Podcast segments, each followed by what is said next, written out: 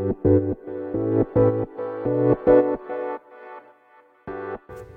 はようございます。なつきです。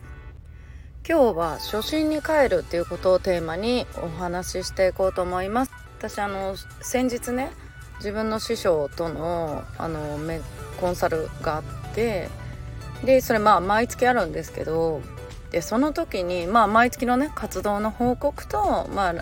今後の次のね活動についてっていう感じでまあこの報告する場があるっていいなってもう毎月思うんですよ。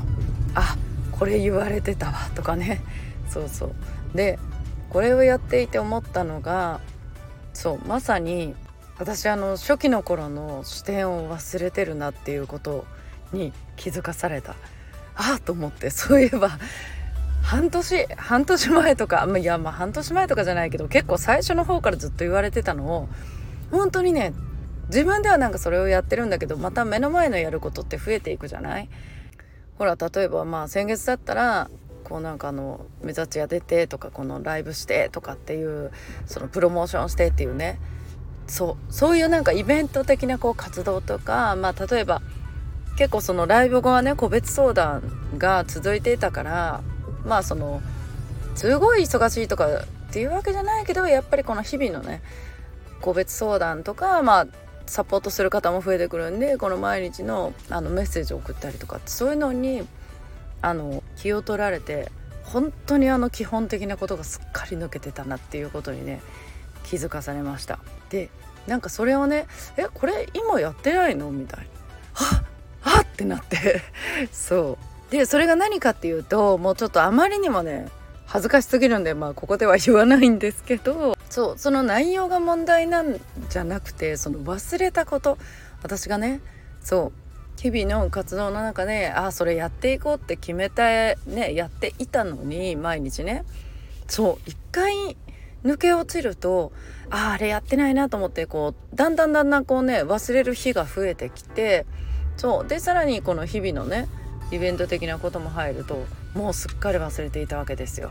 あこれはいかん。これ私この前受講生さんにも言ったわ。って めちゃくちゃ反省しました。でまさに初心忘れべからずだなと思ってね。そう。でやっぱりこのどこまで行ってもそのコツコツとした活動とかね、まあ、最初の頃にやってた地道な活動も含めてなんかこの自分の中で例えばまあ毎日ブログ書くとか SNS の発信もそうですし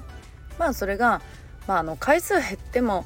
いいし、まあ、そのステージごとにそのやる内容っていうのは変わってくると思うんですよ。まあ、発信内容ももちろん変わるし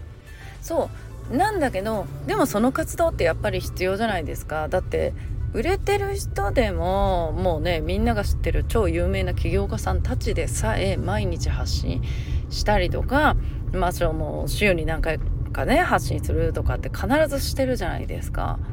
そうでやっぱりその地道な活動かもしれんけどそれがなんか、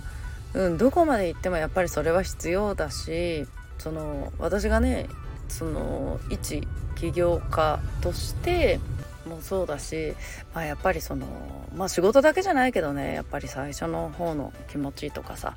うん、なんかそういう活動とかね本当忘れちゃいけないなっていうのをね改めて思いましたね。そして今あの浅木さんね私結構小田切浅木さんすごい好きなんですけどそう毎日あの対談ライブされていて、まあ、出版に合わせてのねクラウドファンディングとあれしてあの毎日ねそのライブをしていてそれを見ていてもね本当に思います。やっぱりああいう活動とか、まあ、もちろんね影響力ある方だしそれをねやる価値っていうのもまあめちゃくちゃあるんだけどもそうやっぱりこのうん影響されますね刺激もらえますねうんしやっぱり勉強になりますよねああいう活動も。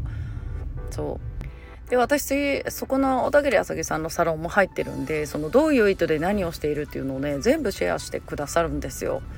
うん。もちろんビジネスしてない人も多いんだけどもメンバーの中にはね。そう。でもああいう情報をねシェアしてくれるってね